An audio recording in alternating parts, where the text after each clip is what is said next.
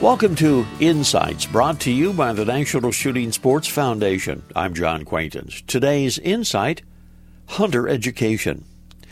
Well, I've taught hunter education now for 23 years. I find it to be a, a great way to give back to my community by doing something I love. Hunter safety classes, as they're also called, have not always been around. In fact, the first program began in New York in 1949. Now, it was intended to reduce hunting related accidents. Today, every state requires new hunters take hunter education classes. Today, the classes are about much more than just safety, although safety is always stressed.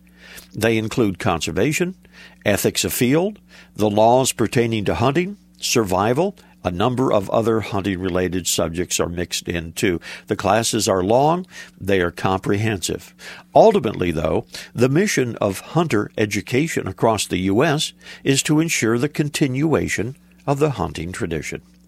This reminder, visit us on the web at nssf.org slash insights.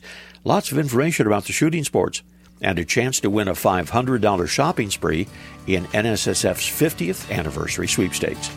This is John Quaintance